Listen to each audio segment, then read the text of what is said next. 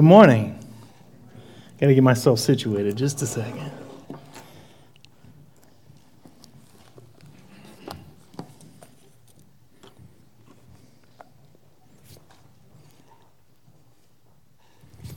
It's good to see you. Um, I hope that you're having a good summer. I know that for most of us who don't like realizing this, that it just slips away so quickly. And other of us with uh, kids, I think we have this like bittersweet feeling of the time that we get together, but also the break of school that is not so distant. a lot of times I can I can feel the grind that the summer is. That uh, it's supposed to the promise of a break, the promise of good weather, weather and opportunities for fun. Uh, but then you have these things like uh, early Sunday morning that you're supposed to be here 10:45, right? For some of you. And uh, I know that it can feel a little bit like a routine or a discipline, something that you're maybe not looking forward to. But I want to just remind you as a church when we take communion, we do things, just know that you're not always showing up because it's about you or what God wants to even say to you. Uh, sometimes it's about how God's going to use you to encourage someone else, uh, to be uh, a voice, uh, an opportunity to be the community that we're supposed to be. Um, it might just be a smile, it might be a handshake, it might be a kind word. It might just be your very presence that gives the people around you confidence to know that they're not alone. And uh, there are people in this room right now that feel alone. And your very presence brings that. So thank you. Thank you for being consistent. Thank you for showing up. Thanks for being a part of our church. I got something really cool I got to show you first. We're in the Gospel of John. And uh, the Bible Project, which is, if you go to kingswaymo.info or .com and you look up the sermon notes, you'll see this. Um, it's a really cool poster. Now, I have the digital form right here, but I have the copy version right here. And it is super, super cool. All right. And you know how you can't read any of this because it's like ants? You can read it on here. All right. So uh, I'm going to leave this up front, and please don't steal it, but you can come up and look at it all right? Uh, and you could even take a picture of it with your phone, uh, and then you could zoom it in or whatever. But this is the whole Gospel of John explained. And it's illustrated, uh, highlights, I mean, just everything about it is kind of laid out. So you could cheat, all right, and learn all this stuff without having to listen to all these sermons. Um, but some of the stuff that's in here is just mind boggling cool especially if you're doing what we're supposed to be doing as a church in this series, which is reading through the book of John um, and trying to get through it at least once, but I'm challenging you maybe to even do it more. And having this as a little cheat sheet, all right? So you get a little confused, a little verbiage, a little like, what the heck's going on? You just pull out your old Spark Notes. Anybody remember Spark Notes? Yeah, some of y'all didn't cheat in college. Good for you. Cliff Notes, whatever you want to call it, all right? My wife's in here. I figured she'd say amen. Uh, but this is so cool because all of a sudden, in a sentence or two, you'll, you'll be like, oh, I get it. And even what we're talking about today uh, is so well explained in just the first little picture. And, and, I'm writing my sermon and thinking through it, and I got some people helping me do that, and it's, it's a great little group. And at, at, the end of what I wrote, I reread what was here, and I was like, oh, that's, that's really good. like, I was like, yeah, that's really good. They must have had some smart people looking at that.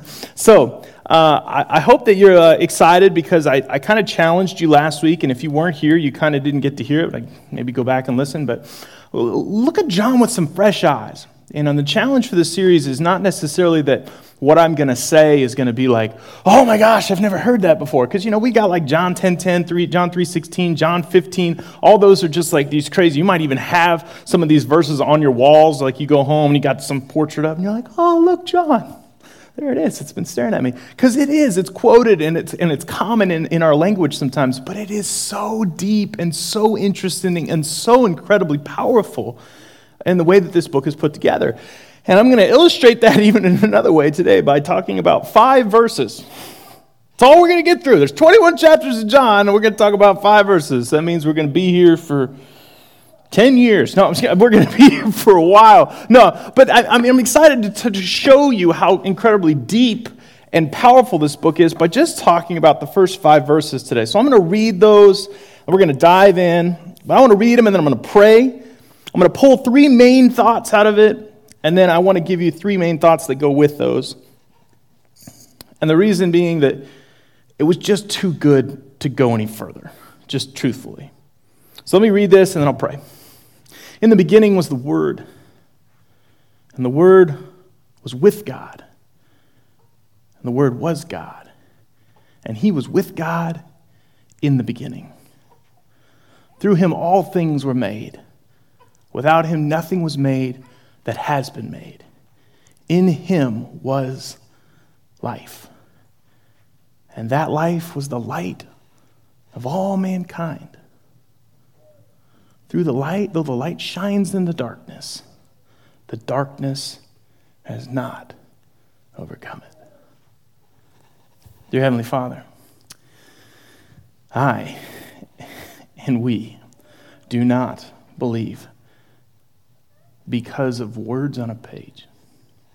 We believe because men and women have testified for thousands of years now through words on a page that God came down and that Jesus died as God on a cross and was raised to life, and people saw it, heard it, and believed it. As we study the Gospel of John, open our eyes open our ears to hear freshly this good news, that we would believe as well. In your name we pray. Amen. So let's just break this thing down. Break it down, break it down. All right? First verse. I know, stink with me. We're going to go. First verse. In the beginning was the Word, and the Word was with God, and the Word was God, and the Word was God. See? Oh, it's like a rap song. I'm terrible at rap. Also, can't rap crescents. Coincidence? I think not. Dad joke, level thousand. All right, here we go. So, this word, word, it, it must mean something. I mean, if, if it's here at the beginning and he's using it, it's got to mean something. So, I don't know if you picked up on this, but normally we don't say things like, in the beginning was a the word. That's just not a common sentence that we see. Like that, that word, in fact, kind of seems to have more going on than word, right? So that word in Greek, which is what the Gospel of John was written in, is uh, logos or logos, depending on who your Greek teacher was. Okay? See it right there. So some of you have, have maybe even seen this sometimes. You know, like there's a logos software all right, which is a Bible teaching, Bible learning software. And it's all based on this. The beginning, it was with God, it was God, it was there in the beginning. For a lot of you, if you started reading John this week, you got this far before you're like, I'm confused. I don't know what's happening. And that's really, really important to recognize. Really, really important. I want to illustrate this in the best way possible. And I think going to Genesis is the best way to realize what John is doing in John 1 is he is doing what all of us would recognize as calling to something that has been established in the culture as relevant, powerful, and true. So, much like if I went like this in a galaxy far, far away, right? You'd be like, there was only three movies and they were the best ones, and now there's worse ones, right? That's what you would say.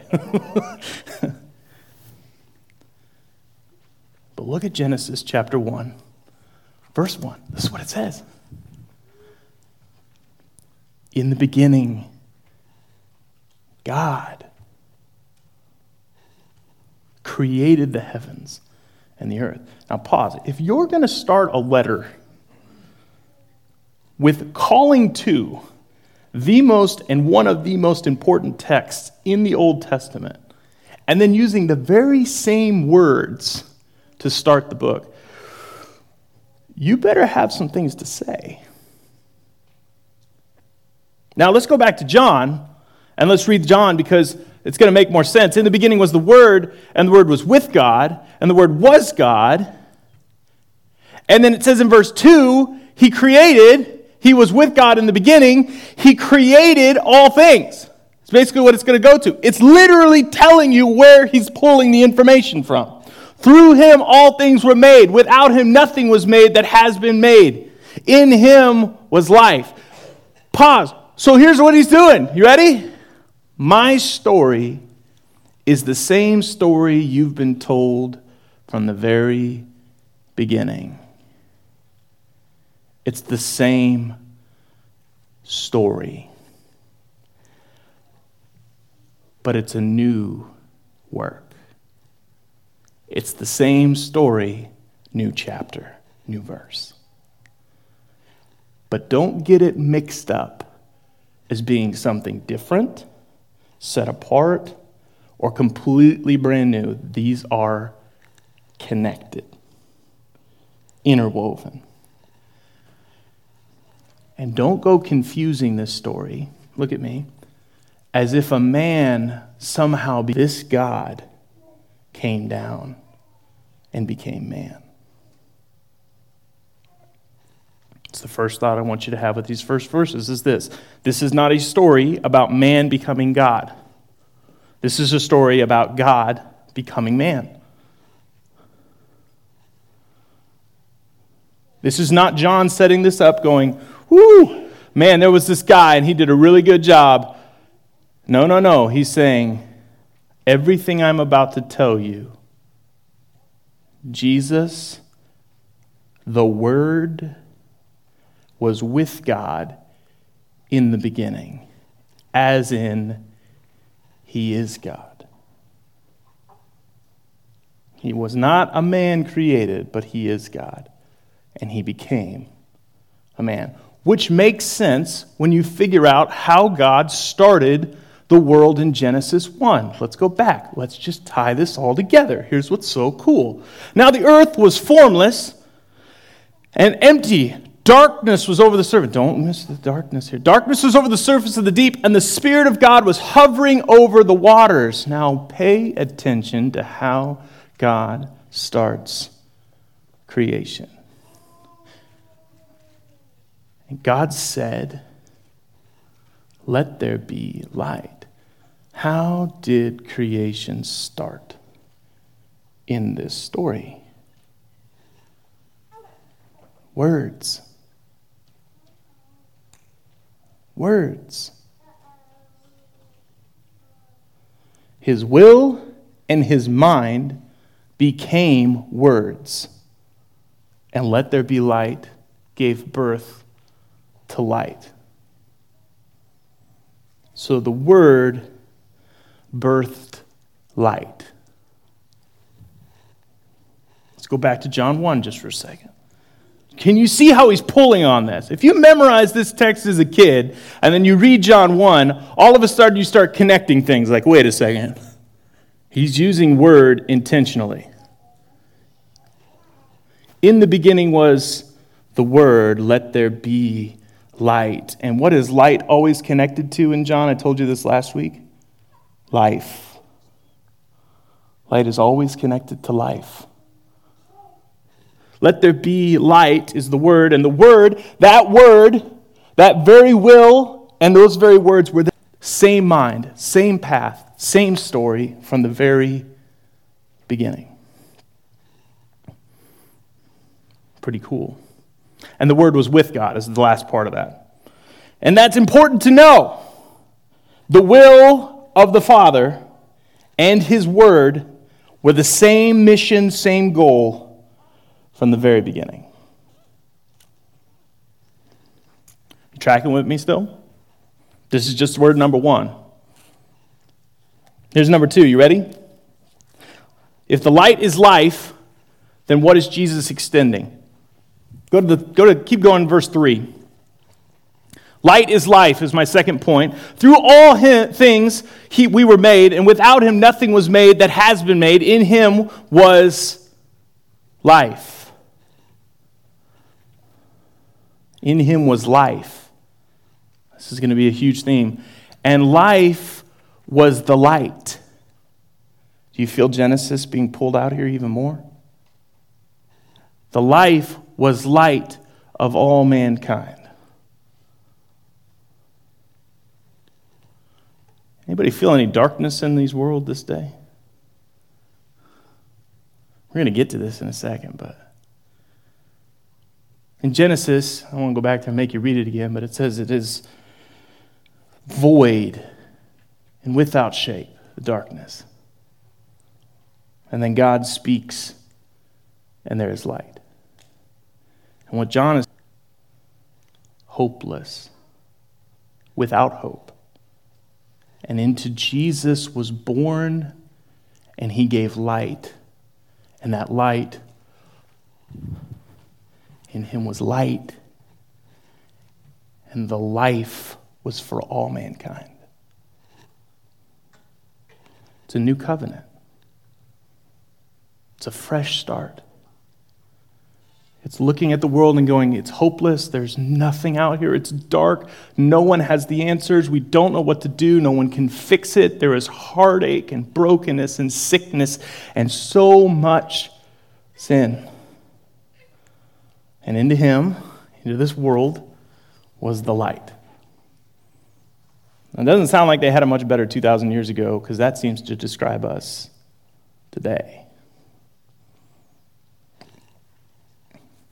So, what's really important for you tonight, or today, I should say, for us today, is to recognize this new covenant. Now, if this is true, if God is Jesus, and Jesus is offering light and life, wouldn't he talk about it in the book of John? I just want to give you an idea of how much John's going to explore this idea of life. Here's the seven I am statements of John. I mentioned these last week. These are so cool. Look at what Jesus offers when he says that I am the light of the world, I am the bread of life, I am the light of the world, I am the door to everlasting life, I am the good shepherd who guards his sheep, lays down his life for his sheep. I am the resurrection and the life. I am the way, the truth, and the life. I am the vine. No one survives. No one is alive without being connected to the life that is provided by the vine. We are the branches. John literally picks, out seven times specifically this perfect number that Jesus references this idea that he is the life to all mankind.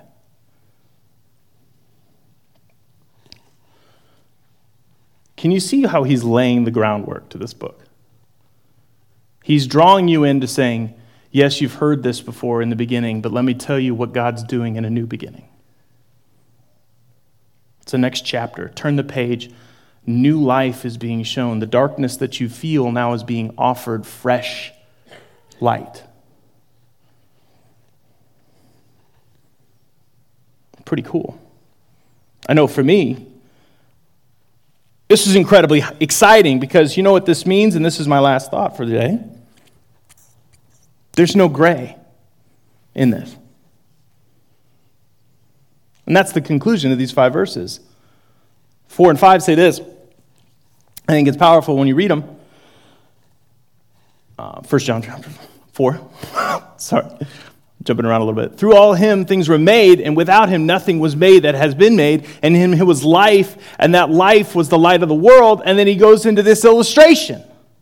The light shines in the darkness, and the darkness has not overcome it.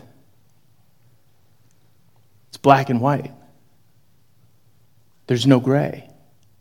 The conversation is here is that there's either light or there's dark. Light doesn't just suddenly give way to darkness and just let it come in and take over. It's either one or the other. It's either one or the other. One of my favorite things that I'm learning about the Gospel of John is that it is one of the easiest books to understand exactly what is being taught and what is exactly being shown the entire time. There is nothing in this book that should ever give you pause to what John is writing about. The light shines in the darkness, the darkness cannot overcome it is a absolute black and white thought process for this book. It is one way or the other. John 20, 31 tells us that there is no gray in this book. None. But these are written that you may believe that Jesus is the Messiah, Son of God, connected to God, a part of God, the messenger, the word and will of God. And that you may believe, that you may believe, by believing that you may have life in his name. There's that word life again. The concrete, most incredibly transparently clear purpose of this book is that you will see that there is light in Jesus and darkness outside of him. That there is belief in him and then there is no belief in him. And John is saying, I wrote all this down so you will believe. Now, I have a couple more things to say, but this is where we get to have a really fun conversation because I laid all this out to talk about this thing. John is all about believe. Where are you at in your life on this journey? Because here's, here's the thing. It's 11.30 11.45 on a sunday in the middle of summer. Most of us have been going to church for a really long time. Some of you you are new and you are you are you are so eating this up today because you're like wow i'm finally learning something not just talking about something that someone else once said others of you the bible is one of the most intimidating things ever like everybody seems to already have an opinion about it and you're not even sure about it and so you're just here just to learn a little bit about the bible and kind of get some ideas and then slowly back away I get that. But for some of us, look, let me, let me be real. I don't read the Bible because I need to believe more most of the time. You know what I read the Bible? Because I can feel better about how I'm doing. The word, the word that I would use is it's, it's called sanctification. It's a huge word, but it really just means this you're being sanctified, you're being purified, you're being made whole, you're being made better. Not a bad word in any way, but when all you're doing is coming to church to be sanctified, it can turn into the conversation of, I'm just trying to get better so I can get in.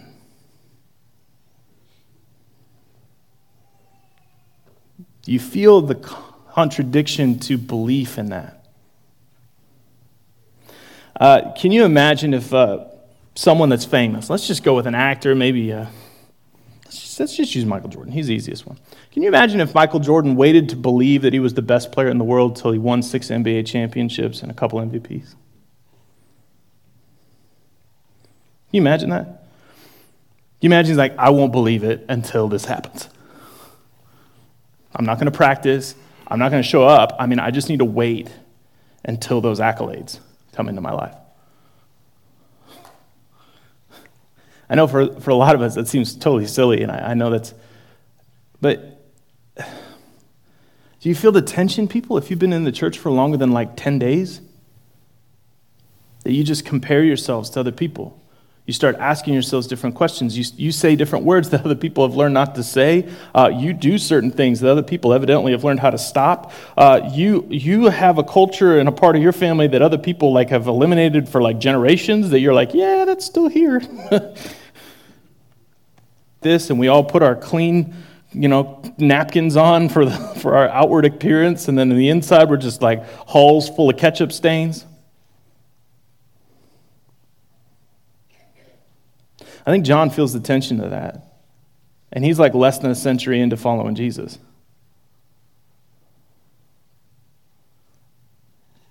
Here's why this no gray, this black and white thing makes me just go, oh my gosh, is this really it? Do you know why John wrote this book? It's, it's so you would know where the line is in the sand to being with Jesus. It's so that when you would read this book, by the end of it, you would see this line and you would go, oh, It's not all those things that we compare. It's not all those things that we can discuss and talk about that would bring fuller life, that would absolutely bring great things, but those are, those are not the line.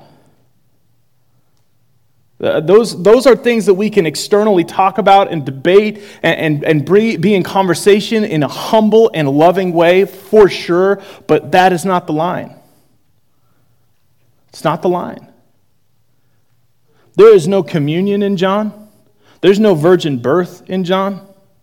There is hardly any, if any, direct quotes to how you should even change your life in John. You know what John says? Believe. Over and over and over. Abide, which abide just means believe in, in Him, walk with Him, be with Him. Over and over again. You know how convicting that is? That I can get so caught up in my ability to juggle certain things or change certain things in my life that I would think that that would provide belief.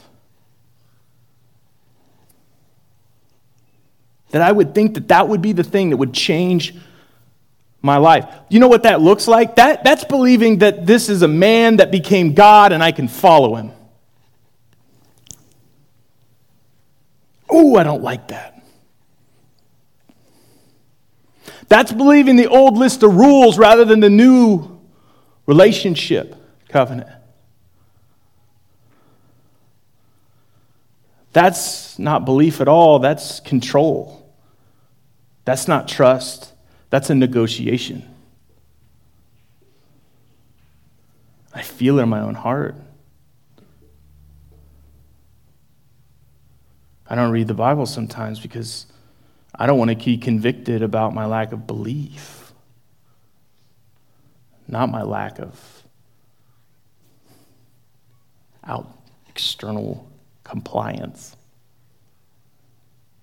In fact, I will tell you this it's very, very capable of us to be obese in our obedience with the wrong heart.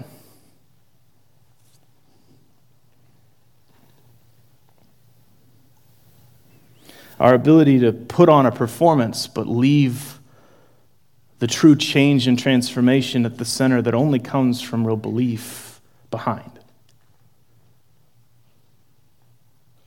And I think John knew that.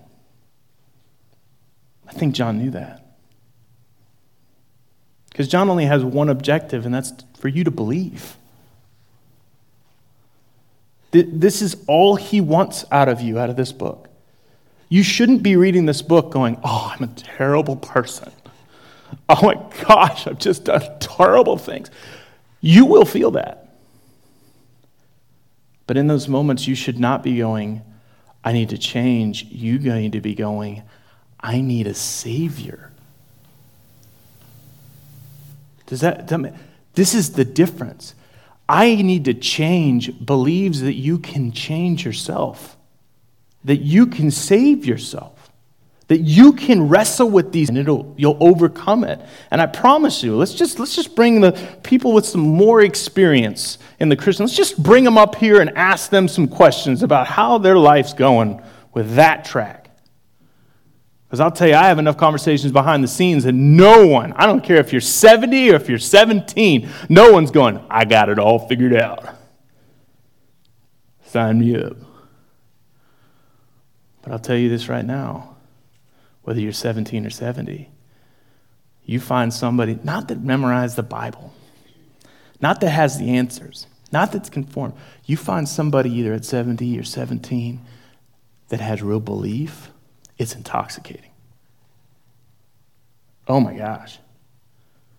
You're like, they may still say some things, do some things, and have some ignorance in their life that you're someday, you're like, I hope you figure that out. But the intoxication of their real true belief.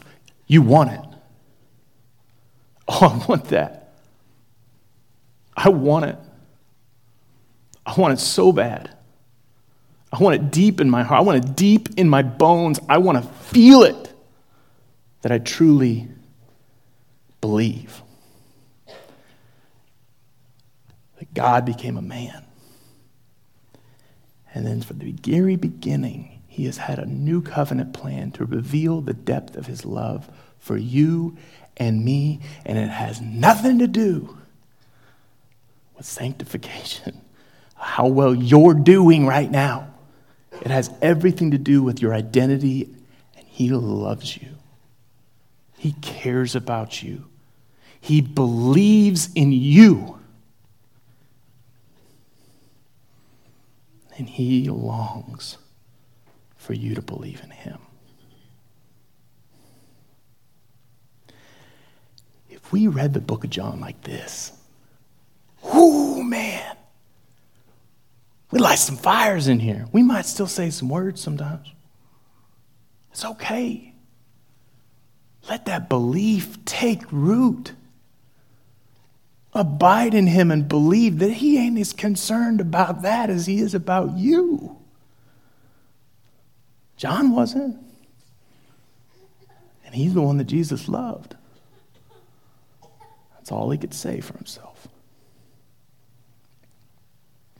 So I don't know where you're at on this whole reading John thing yet. Challenged you last week. If you're trying to read it once a week, it's three chapters a day.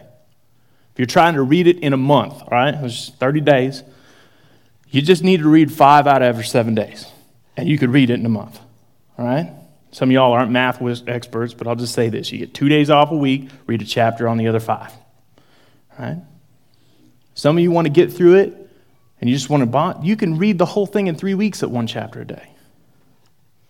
Doesn't take long. And look, the Bible app, you just look the Bible app up, it'll read it to you. All right? Get yourself soaking a bath, all right? Just listen to the words of John, all right? Drive where you're going, you might be as angry as all get out, yelling at somebody. I don't need to change that yet. I just need to believe. All right? but what if? What if each of us believed in the power of John. And what he's talking about in his testimony that it, it could it be that simple? That if each of us whether it's new or afresh would see that line again and say i'm in. Step into the light out of your current darkness Believe in God who came for you. And let that be enough for now. Because John certainly said it is.